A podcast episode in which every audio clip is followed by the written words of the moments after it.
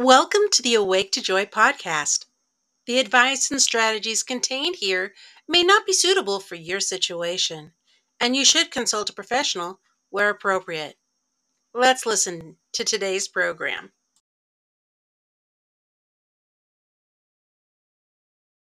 Hey, Renee. Hi, Annette. So I want to start us off today with the verse of Jeremiah 29 11 where it, it. talks about, For I know the plans I have for you. So, in other words, there's plans for Annette and Renee. There's God's got plans for us, declares the Lord. And it Mm. goes on to talk about to prosper us, to give us a future and a hope, and not to harm us. not to harm us. Doggone it, Renee. When I was going through my little kid years all the way to my teen years and early 20s, that didn't look like it was an option for me. Yeah. My Mhm. hope was I was always in survival mode, Yes. protection mode type situation. And though I read those words, people had those words and were saying them all the time. I just didn't see how they could relate to me because how could there be a future for me? Yeah. when I was a little girl, I remember being in elementary school and they said, What do you want to be when you grow up or whatever it is? And I said, I want to live on a farm and I want to have chickens and I want to have a cow and I want to live in a white house with the yellow curtains. Oh. You know, I, I didn't the details of what I wanted to have type thing.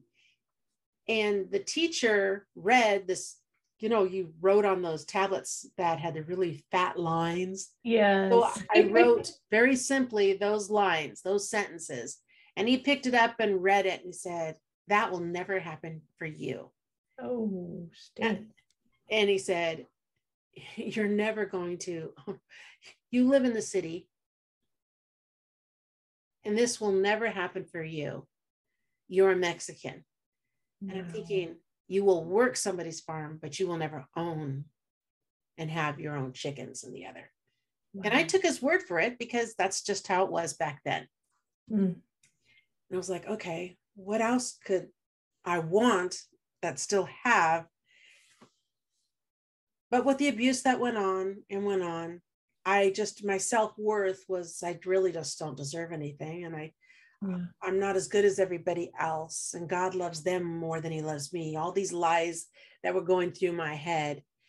By the time I was a teenager, all I wanted was out. I wanted out of living in California. I wanted away from my family. Mm. I just wanted away from everybody because I felt like if I was away from friends and family, I could start all over and make sure there was no hurt in my life. Yes, I was control freak at was that point. I was going to control it. I relate. and my path out of there was going to New York because I was taking so many dance classes and such.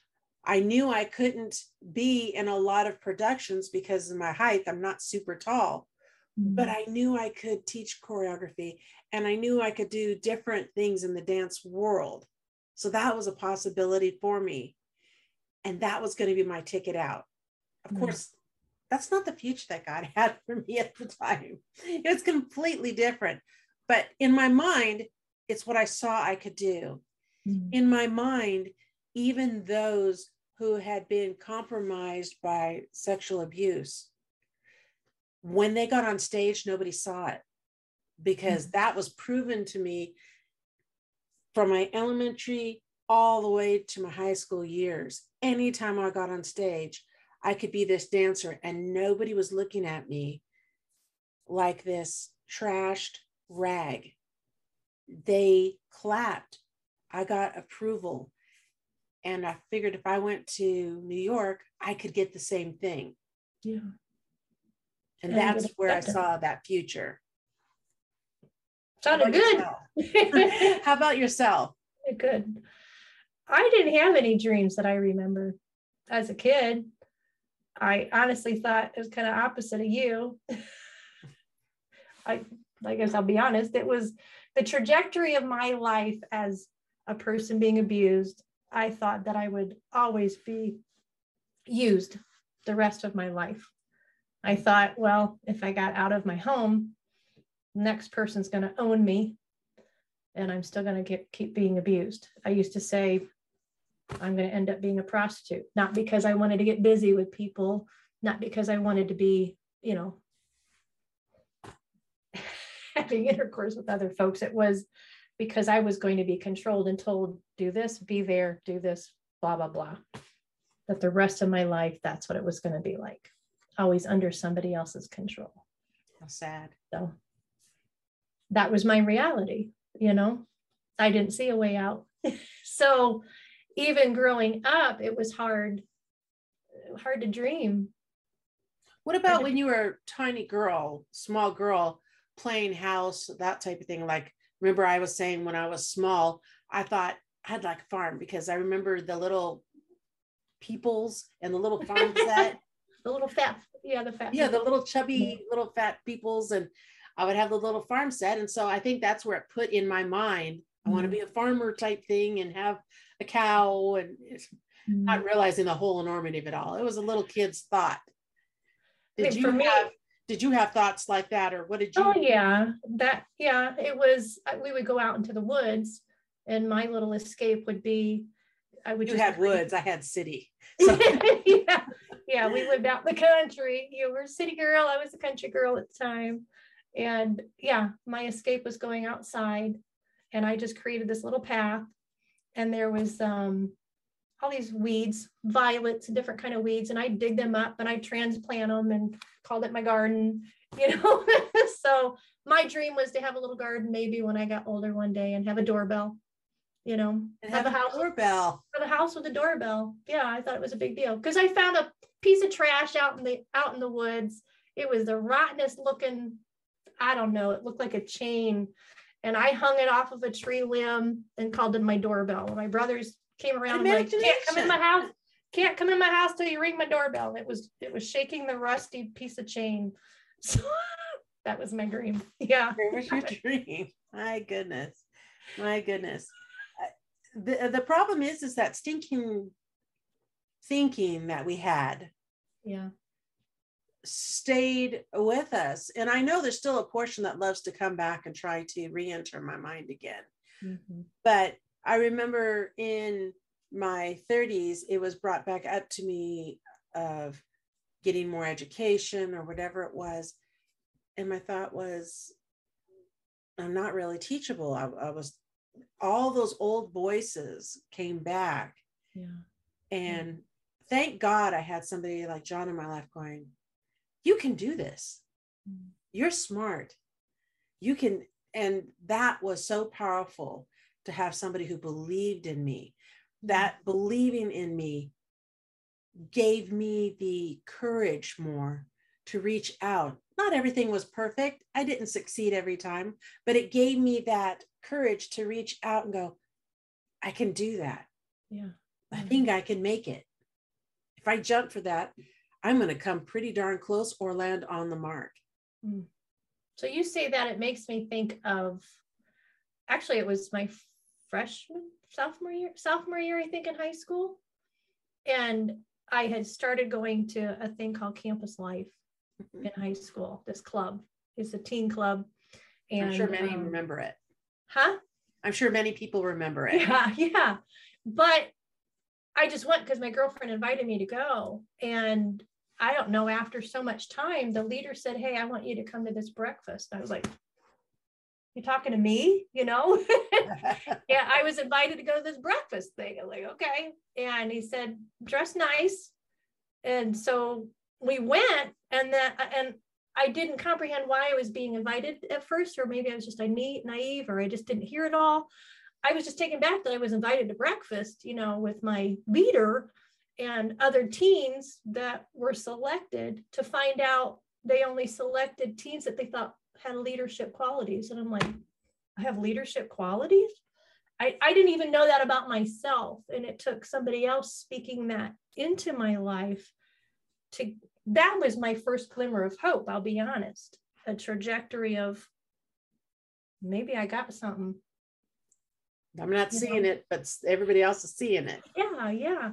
So his speaking into my life. And then from there, then that transition to college. You know, I was just going to go to similar to you. I was going to go somewhere for a dance because I thought, well, that's the only ticket I know, and I wasn't even that good at it.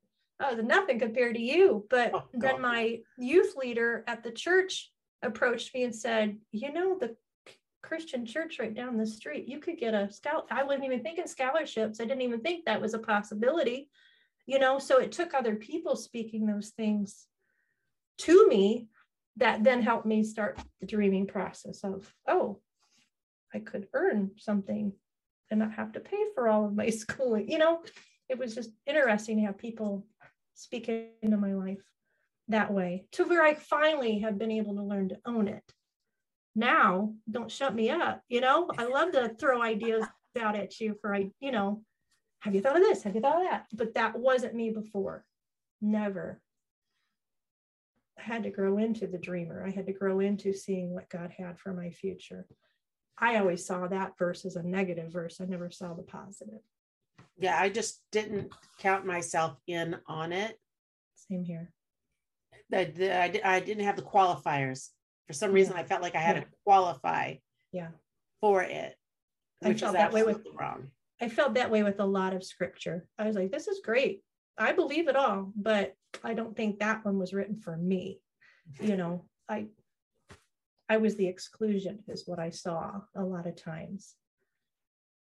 Well, he could walk on water, but surely I'm not. Well, that person could be healed, but surely I'm not going to be. You know, that person can speak and give him, but not me.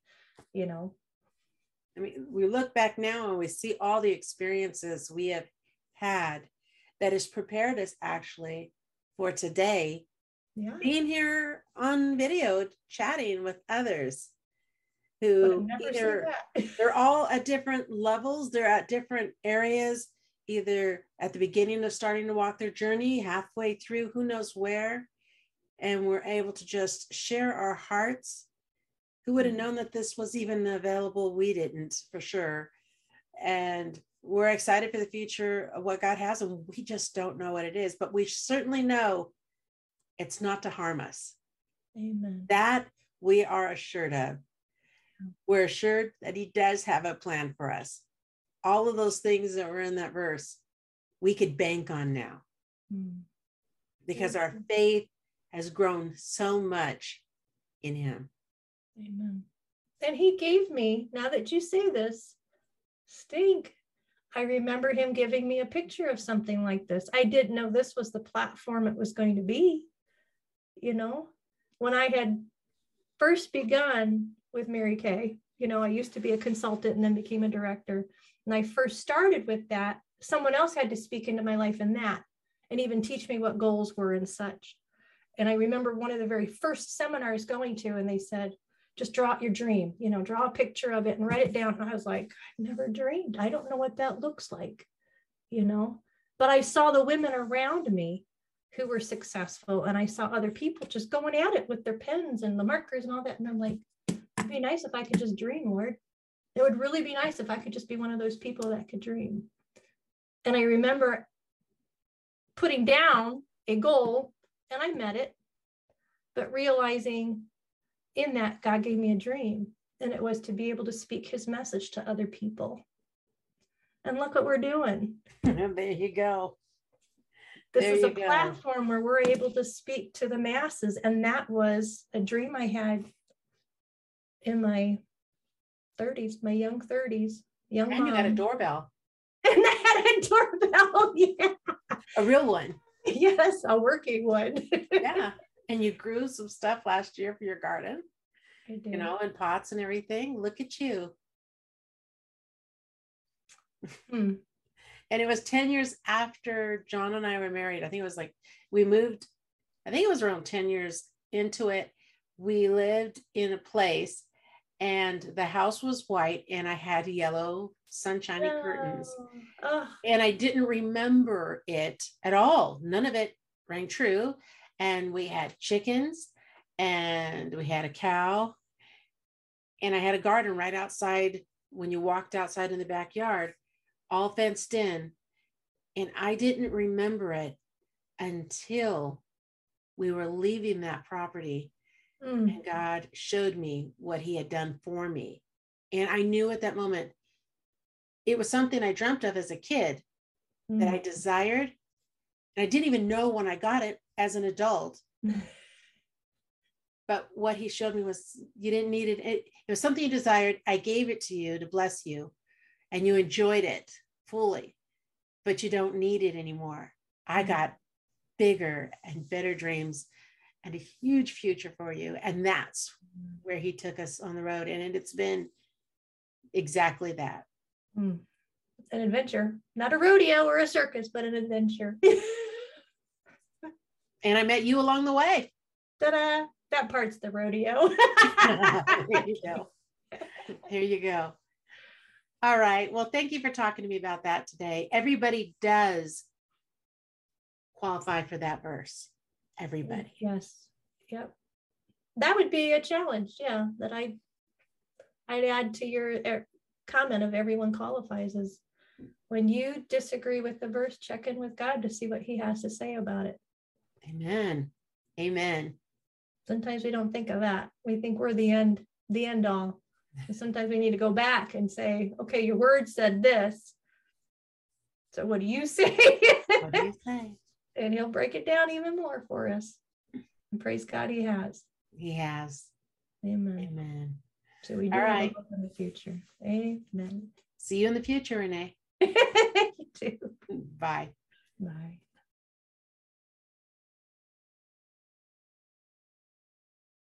You have been listening to the Awake to Joy podcast. Views expressed in this podcast are the speaker's opinions. Thank you for listening. If you could please give us a review below, we would appreciate it greatly, as well as share this podcast with your family and friends.